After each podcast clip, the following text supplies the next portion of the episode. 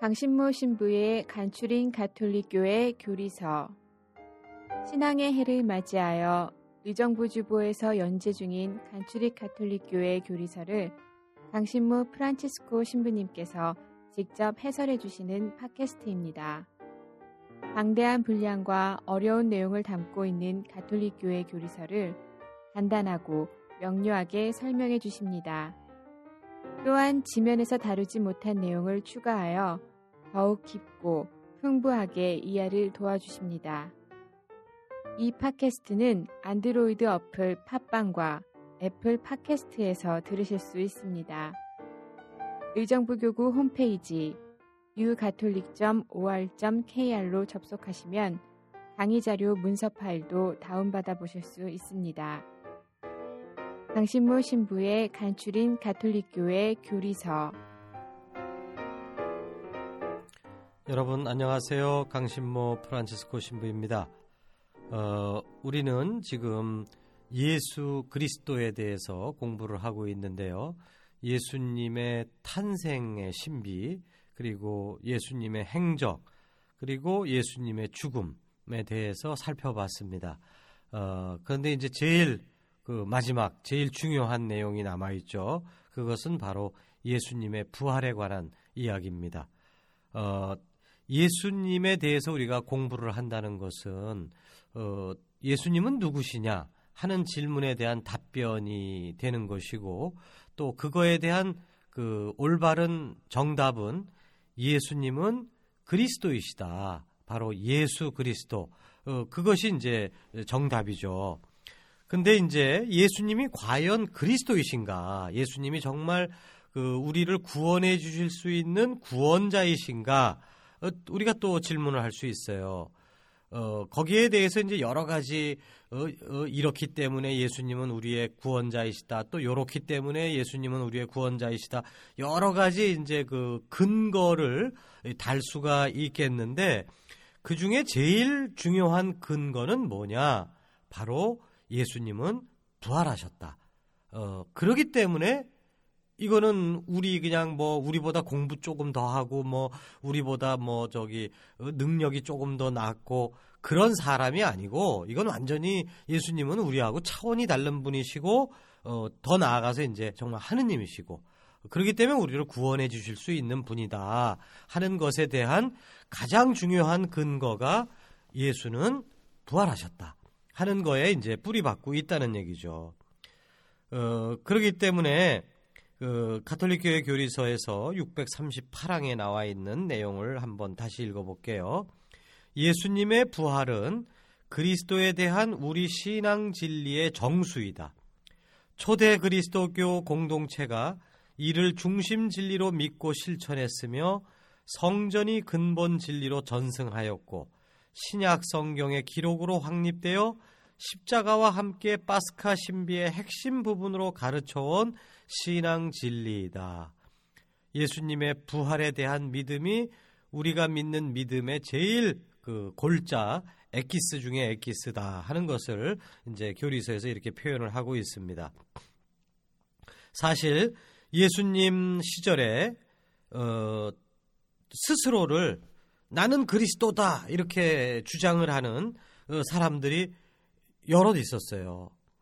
에, 이 사람들을 이제 거짓 그리스도라고 부르는데 왜 진짜는 예수님밖에 없으니까 그런 사람들이 여러 명 등장했는데 그 사람들은 그 뭐 다른 사람들에 비해서 여러 가지 능력이나 뭐 이 말하는 거나 뭐 모든 거에서 능력이 뛰어났겠죠. 그러니까 어 많은 추종자들을 어 거느릴 수 있었고 어 그런데 문제는 그 거짓 그리스도들이 대부분 뭐 전부 다 붙잡혀서 처형을 당합니다. 그런데 그 사람들이 죽자마자 그 많던 추종자들이 다 뿔뿔이 흩어지고 말았어요. 근데 예수님 경우에는 예수님의 제자들은 예수님께서 돌아가신 후에 오히려 더 단단히 뭉쳤고 예수님을 따르는 신자들이 그 살아생전에 예수님을 만나보지도 못했던 그런 신자들이 눈덩이처럼 늘어났던 것이죠. 예수님이 돌아가신 후에 초대교회가 이처럼 성장하게 된 배경에는 예수 부활에 대한 선포가 자리 잡고 있었던 것입니다. 제자들은 예수님의 부활을 체험했고 확신했으며 그로 말미암아 예수님께서 진정한 그리스도이심을 믿고 선포했던 것이에요. 이처럼 예수님의 부활은 예수께서 그리스도이심에 대한 증거였고 더 나아가서 교회가 탄생할 수 있고 성장할 수 있게 해준 원동력이었던 것입니다. 그러니까 예수님의 부활을 빼고 나면 정말 어? 그 안고 없는 찐빵이 되는 것이죠. 근데 문제는 예수님의 부활을 믿는 게 어렵다는 얘기죠. 왜냐하면 예수님의 부활은 인간이 상상할 수조차 없는 획기적인 사건이기 때문에 그렇습니다. 그 간혹 우리는 죽은 줄 알았던 어떤 이가 되살아났다라는 이야기를 듣게 됩니다. 그러니까 그 가사 상태에서 깨어난 거죠. 이런 일은 드물지만 불가능한 일이 아닙니다. 근데 예수님의 부활은 이거하고는 전혀 차원이 다른 얘기예요. 완전히 죽으시, 지난 시간에도 얘기를 했어요. 완전히 죽으셨는데 부활, 살아나셨다는 겁니다. 그러니까 이거는 그, 우리가 접해볼 수가 없는 내용이에요. 뭐 사후세계 얘기하고 뭐 이런 사람들이 있어요. 근데 그 사람들 진짜로 죽은 거 아닙니다. 그, 거의 죽은 것 같은 상태까지 갔던 것 뿐이지. 그러니까 그 사람들에 대해서는 소생했다라고 하는 말은 쓸 수 있어도 부활했다라고 얘기할 수는 없어요. 그, 또 다른 종교, 종교들, 다른 종교들 안에서도 이 부활이라는 것은 이건 굉장히 그 찾아보기가 어렵습니다. 물론 다른 종교들도 어떤 신이 나쁜 사람들에 의해서 죽임을 당했는데 다시 살아나서 그들을 심판하고 뭐 믿는 신자들을 구원해주고 이런 식의 이야기들을 합니다. 이 종교들 안에서. 그러나 이런 그 종교에서 얘기하는 다른 종교들에서 얘기하는 이런 신의 부활에 대한 것도 예수님의 부활과는 성격이 달라요. 이건 뭐냐 하면 다른 종교들의 부활 얘기는 신들이 부활했다라고 얘기를 하는 겁니다. 근데 신이라고 하는 것은 개념상 이건 인간하고 달라요. 신은 죽을 수가 없습니다. 천성적으로 못 죽어요. 그러니까 죽지 않 죽지 않았기 때문에 사실 부활할 수도 없는 겁니다. 그러니까 어, 무슨 나쁜 인간들이 신을 어, 지상에 내려온 신을 죽였다라고 얘기를 하지만 그 신은 죽은 척 하는 것 뿐이지 실제로 죽은 게 아니에요. 죽을 수가 없으니까. 그러니까 그것도 역시 인간들이 그 가사 상태에 빠졌다가 소생한 것처럼 다른 종교에서 얘기하는 신들의 부활 얘기도 그 죽은 것이 아니라 죽은 것 같이 보였지만 다시 살아났다 라고 하는 식의 얘기가 되어버리는 겁니다. 그런데 우리 그리스도교에서 얘기하는 것은 예수님은 참 하느님이시만 동시에 참 인간이라고 제가 누누이 말씀을 드리셨, 드렸어요. 그렇기 때문에 예수님은 참 인간이시라고 하는 측면이 있기 때문에 진짜로 죽으실 수가 있는 겁니다. 진짜로 죽으셨어요. 또 역사적으로. 그리고 나서 부활하시는 거예요. 그러니까 이건 전대미문의 사건이라는 것이죠. 그러니까 세상 어디에서도 참으로 죽은 이가 부활했다는 이야기를 들어볼 수는 없는 것입니다. 죽은 줄 알았던 사람이 다시 깨어나는 일이나 죽은 줄 알았던 신들이 다시 살아나는 이야기는 우리 머리를 조금만 쓰면은 아, 그럴 수도 있겠다라고 이해할 수 있습니다. 그러나 정말로 죽었는데 다시 살아났다. 이게 이제 예수님의 부활 사건이죠. 이거는 이걸 듣게 되면 사람들은 에이 그런 일이 어디 있어? 우리의 이, 이, 그 지성, 우리의 이성 능력 바깥의 얘기라는 것이죠. 하루는 하루살이하고 모기가 만났어요. 그래갖고 어 안녕 친구야 뭐 이래갖고 이제 친구 먹고 이제 하루 종일 재밌게 지냈습니다. 그러고 나서는 어 모기가 그랬어요. 어 이제 해가 저물고 뭐 이러니까 어 하루살이야 안녕. 저기 내일 또 봐. 이제 그러고 이제 집에 가서 밥 먹어야 돼. 안녕. 그랬어요. 그랬더니 하루살이가 내일이 뭐야? 이렇게 물어본 거예요. 그러니까 모기가 아 내일은 오늘이 지나고 나서 내일이야. 그게 내일이라고 그러지. 하루살이가 그런 게 어딨어? 라고 얘기를 했어요. 왜? 하루살이가 진짜로 며칠을 사는지 난 모르겠지만 어, 생물학을 모르니까. 어, 이름 그 자체로 하루만 사는 짐승이라고 한다면 그 하루살이에게 있어서 내일이라고 하는 것은 이거는 자기 이해 범주를 넘어서는 것입니다. 그러니까 모기가 1년을 살 수 있는 모기가 아무리 내일이 무엇이라고 하는 것을 설명한다고 해도 그게 1시간, 봐라, 2시간, 24시간 이렇게 해서 지나고 나면 그게 내일이 되는 거야. 이런 식으로 아무리 설명을 해도 하루살이의 이해 범주는 그것을 받아들일 수가 없는 거예요.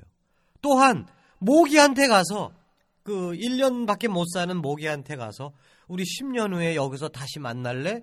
10년 그 후를 설명할 수가 없는 것입니다. 100년을 채 살지 못하는 우리들에게 그 영원히 산다고 하는 것, 그리고 죽음 이후에 다시 산다고 하는 것을 뭘로 설명할 수 있겠어요? 이거는 우리들의 인식 범위 바깥에 있다는 것이죠. 그렇기 때문에 예수님의 부활을 교회가 아무리 사도신경에서 제일 중요한 부분으로 넣고 막 이렇게 얘기를 한다고 쳐도 그게 그게 전달이 안 되는 겁니다. 저도 이렇게 얘기를 하고 있지만 여러분들에게 이게 전달이 될 거라고 생각이 안 들어요. 이거는 어찌 보면 느껴야 되는 것입니다. 어떻게 느낄 거냐? 이건 조금 더 이따가 이제 얘기를 해보죠. 두 번째로 부활 신앙을 갖기 어려운 두 번째 이유는 증거가 부족하기 때문입니다. 만일 예수님이 십자가에서 돌아가시고 나서 그분의 시신을 내린 다음에 우리 강남 성모병원이나 이런 데 이제 그, 그 옮겨서 심전도서부터 시작하고 뇌파 검사 모든 걸 다 해갖고 완전히 죽은 겁니다. 예수님이 해갖고 이제 사망 진단서를 아주 엄밀하게 띄었다 그러면은 그분 죽은 거죠. 완전히 죽은 거죠. 그 다음에 그분이 죽으신 지 사흘 만에 부활하시는 장면을 비디오로 촬영을 했다. 그게 남아있다. 이게 죽는 장면도 장면, 그 촬영을 했고, 거기에 과학적인 검사 데이터도 다 첨부되고, 또 부활하시는 그 장면, 그 다음에 끝난 다음, 부활하신 다음에 인터뷰도 하고, 뭐, 이게 다 남아있다라고 한다면은, 그러면은 믿을 수 있어요. 이건 믿는 게 아니죠. 아는 거죠. 오, 몇십억 인구가 다 죽어, 죽어서 끝날지언정 이분만큼은 완전히 죽었지만 완전히 새롭게 부활하실 수 있는 분이구나. 왜? 봤으니까, 우리가. 이게 된단 말이에요. 근데 문제는 예수님이 죽으시고 부활하셨다라고 하는 거에 대해서 우리에게 주어진 증거라는 것은 성경 말씀과 사도들의 가르침, 즉 성전 말씀 이 두 가지뿐이에요. 근데 그 내용이 불충분하다는 것입니다. 성경에 예수님께서 죽으셨다, 부활하셨다, 또 사도신경과 같은 이런 성전에도 죽으셨다, 부활하셨다 다 나와 있습니다만은 오늘날 우리가 얘기하는 엄밀한 과학적인 증거 혹은 역사적 증거로서의 자격 요건은 사실은 갖추고 있지가 않은 겁니다. 성경은 예수님의 부활 근거로서 두 가지를 내세웠어요. 첫 번째는 그분을 매장했는데 무덤이 비었다. 라고 하는 빈 무덤을 증거로 내세웠고 두 번째는 그분이 부활하신 분이 나타나신 걸 본 사람들이 있다. 라고 하는 그 본 사람들의 증언, 발현에 대한 증언 이 두 가지를 부활의 근거로 내세우는데 이 두 가지를 만약에 오늘날 현대 법정에 끌고 간다고 하면은 판사는 전부 다 증거로서 불충분하다고 다 기각시켜 버릴 겁니다. 왜냐하면 예수님의 그 부하 저 무덤이 비었다. 이거를 법적인 용어로 상황 증거라고 하죠. 근데 이거는 직접적인 증거가 아니에요. 그 예수님의 무덤이 비었다고 하는 것은 부활하셨기 때문에 걸어서 나가셔 버렸기 때문에 부활했 비었을 수도 있겠지만 누가 시신을 옮겨도 비어 빈 거예요.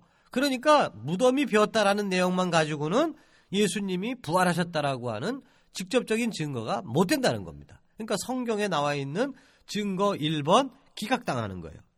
두 번째로 어 발현을 봤다. 근데 그 법원에서도 보면은 그 어떤 사람이 뭐 저 사람이 범인이에요 뭐 이러면서 이제 그 뭐 증거를 그 자기가 봤다고 막 얘기를 하잖아요. 근데 그 사람을 그 심리 테스트를 다 해보니까 이 사람은 정신이 정상이 아닌 사람이에요. 어? 그러면 그 사람이 봤다라고 하는 그 사람은 진짜로 봤다라고 생각할지 몰라요. 그러나 그 사람이 봤다라고 증언하는 것이 채택이 되겠습니까? 안 됩니까? 채택 안 되죠.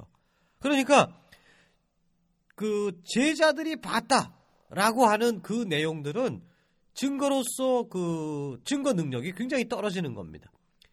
뭐 남편이 이제 살인범으로 몰리고 있는데 부인이 알리바이 증, 증거를 대줘요. 그 시간에 나랑 같이 있었습니다. 라고 얘기를 하는데 부인 얘기는 안 들어요. 왜? 거짓말을 할 수 있으니까. 얼마든지. 왜? 남편을 너무 사랑하기 때문에 남편을 보호하려고 거짓말을 할 수 있는 사람이다. 그러니까 증인으로서 자격이 부족한 겁니다. 반면에 그 회사 직원이 봤다. 그 사람이 본 거는 증거로 채택이 되죠. 이것처럼 정말 예수님을 사모했던 이 제자들이 예수님을 봤다라고 하는 것은 이 사람들이 너무 예수님을 사모했기에 이게 헛게 베는 거구나. 대부분의 사람들은 그렇게 생각을 하지. 아, 너 봤어? 어, 그러면 나도 예수님 부활한 걸 나도 믿을게. 이렇게 나가지가 안 된다는 것이죠. 더 나아가서 성경에 나오는 발현 사건들에 대한 내용들도 마르코 복음이 전하는 거 조금 다르고 루카 복음 전하는 거 조금 다르고 뭐 바오로 사도가 전하는 방식이 다르고 이런 식으로 증언들이 조금씩 충돌을 빚고 있어요. 그러니까 그것도 벌써 감점 요인이죠. 법원의 증거로서는 이게 감점이 척척척 된단 말입니다. 아무튼 이거는 뭐 이런 것을 자세하게 설명하려면 뭐 내용 여러 가지를 얘기해야 되니까 이거는 지명 관계상 생략을 하고 다만 발현을 체험한 제자들이 그 예수님을 체험했다라고 하는 것을만 가지고는 부활의 증거로서 우리가 채택하기가 어렵다는 것이죠. 그러니까 이것은 철저하게 믿음의 문제예요. 믿는 사람들 안에서 정말 나는 예수님이 부활하심을 받고 그것을 나는 믿고 그것을 증언합니다. 그리고 그것을 받아들이는 거죠, 우리는. 이처럼 예수님의 부활을 믿는 것은 어렵습니다. 부활은 영적인 사건이기 때문에 그래요. 우리가 창조주 하느님에 대해서 성부 하느님에 대해서 공부한 부분에서 이미 설명했듯이 하느님께서 창조하신 세상은 세 종류라고 말씀을 드렸어요. 영적인 세상, 천사들. 두 번째는 물질적인 세상, 우리가 볼 수 있는 모든 것. 그 다음에 세 번째가 뭐죠? 영혼과 육신이 기묘하게 결합되어 있는 인간. 이 세 가지 차원의 어, 세상이 있다고 그랬는데 예수님의 부활 사건이라고 하는 것은 물질적인 세상에서 영적인 세상으로 건너가는 사건입니다. 아까도 말씀드렸듯이 물질적인 세계에만 갇혀 있는 사람들은 하루살이의 세계인 거예요. 그 물질적인 세계, 하루살이의 세계 안에서는 영적인 세계, 그 다음에 내년, 10년 후, 100년 후, 1000년 후, 만년 후, 이거는 상상이 안 되는 세계입니다. 그렇기 때문에 인간은 영혼과 물질의 결합으로 창조되었지만 영적인 차원에 대해서는 거의 보지 못하고 오로지 물질적인 세상에만 몰두하며 살아가고 있어요. 특히 원죄에 물들고 하느님과 떨어져 있고 하는 그런 죄로 물든 인간들 경우에 인간은 분명히 안에 영적인 차원이 있는데도 우리가 그 차원을 개발하지 못하고 있습니다. 그저 그냥 어떻게 어, 잘 먹고 잘 살자. 그러니까 물질적인 차원에만 매여 있다는 것이죠. 이처럼 물질적인 세상에만 사로잡혀 있으면 절대로 부활을 이해할 수가 없어요. 왜? 이거는 영적인 사건이니까. 이처럼 그 부활이 영적인 사건이기에 이것을 이해하고 그 이해하는 것이 어렵지만 그러나 그래도 가능성은 있습니다. 부활을 믿는다는 게 가능해요. 왜? 우리는 영혼을 갖고 있기 때문에. 우리는 영적인 존재이기 때문에 그래요. 그래서 우리 안에 있는 정말 그 희미하게나마 있는 그 영혼의 능력으로 우리는 부활 사건을 감지해 낼 수가 있다는 것입니다. 근데 이렇게 영혼이 작동돼서 영적인 부활 사건을 우리가 감지해 내기 위해서는 어, 세 가지 필요 요소가 있어요. 세 가지 도우심이 있어야 됩니다. 첫 번째는 무엇보다도 성령의 도우심이 필요합니다. 성령께서는 세상 사물에만 몰두해 사는 우리들의 마음을 흔들어 깨우시어 영적인 세상을 보게 도와주십니다. 사도들은 예수님의 발현을 체험하고도 믿지 못하는 사람들이 있었어요. 그런데 성령 강림으로 말미암아 비로소 예수님의 부활을 확신하게 되었던 것입니다. 우리들 중에 정말로 그 속된 사람들이 있어요. 오로지 돈 버는 것밖에는 관심이 없는 그런 사람들조차도 어느 날 갑자기 인생이 이게 단가? 이런 생각이 불끈 자기 안에 올라오는 경우들이 있습니다.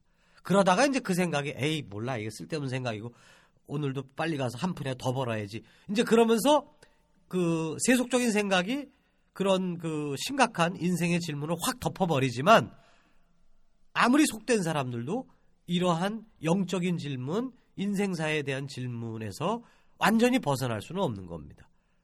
게다가 신앙생활을 하면서 영적인 훈련을 그나마 하고 있는 우리들은 더 쉽게 인생이란 도대체 뭐냐 어? 하는 것을 우리가 언뜻 언뜻 계속 느끼는 거죠.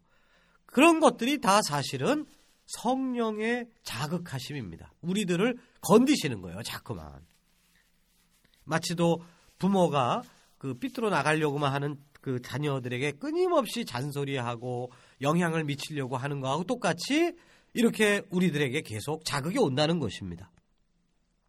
바로 그 성령의 자극을 우리가 협력해서 조금 더 적극적으로 들어오실 수 있도록 그러니까 부모의 잔소리를 에이 잔소리 하지 말아요가 아니라 좀 귀담아 들으려고 하는 그런 태도가 있다면 그 성령의 작동하심이 이게 강렬해지는 거죠. 그걸 통해서 우리는 이 물질로 가득 차 있는 세상 안에서 영적인 차원을 감지해 내는 겁니다. 더 나아가서 그 영혼의 부활 을 우리가 그 체험에 들어가는 거예요. 두 번째로는 교회 공동체의 도움이 필요합니다. 사람들의 도움이 필요하다는 얘기죠.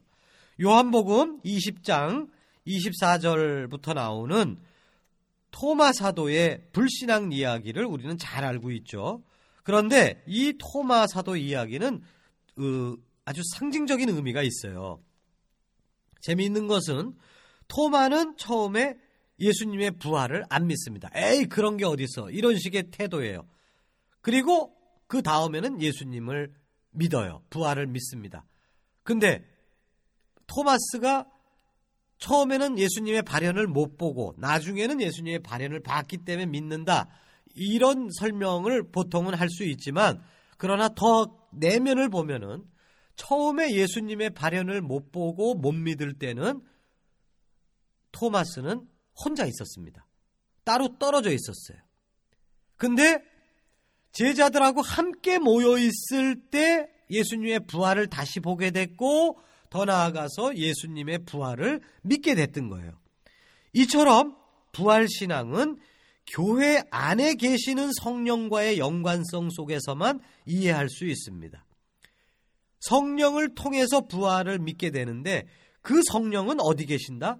교회 공동체 안에 계시는 겁니다.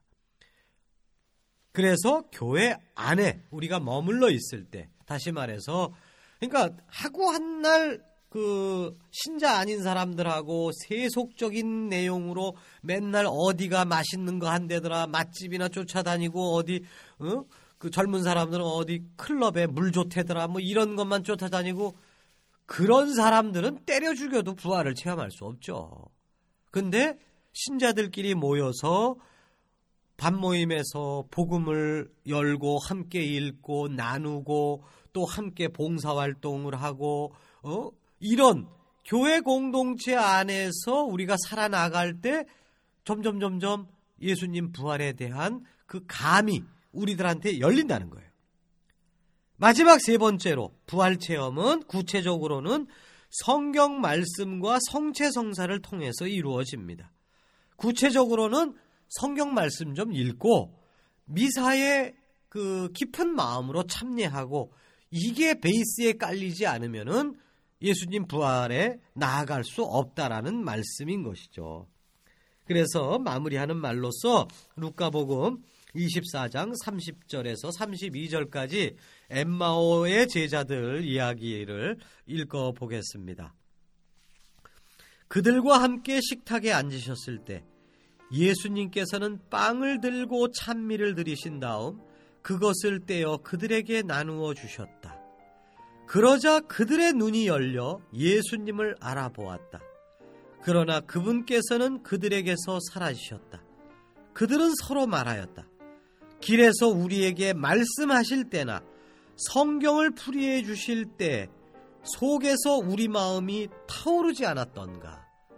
다시 말해서 성체성사의 빵을 나누고 성경 풀이를 예수님으로부터 성경이 풀이되는 것을 듣고 라고 했을 때 그 부활하신 예수님을 아 이분이구나 라고 느낄 수 있었다라는 얘기죠.